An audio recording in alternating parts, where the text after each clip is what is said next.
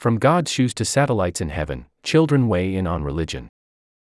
In this 1969 clip from the BBC series Children Talking, English children in Hampshire are asked a series of questions on religion, with their answers framed by their Christian upbringing.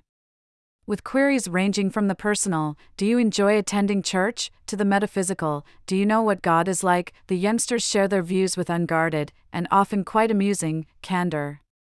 but more than just entertaining, their responses offer a fascinating glimpse into the many ways people of all ages view religion as obvious fiction, as allegory, and as certain truth.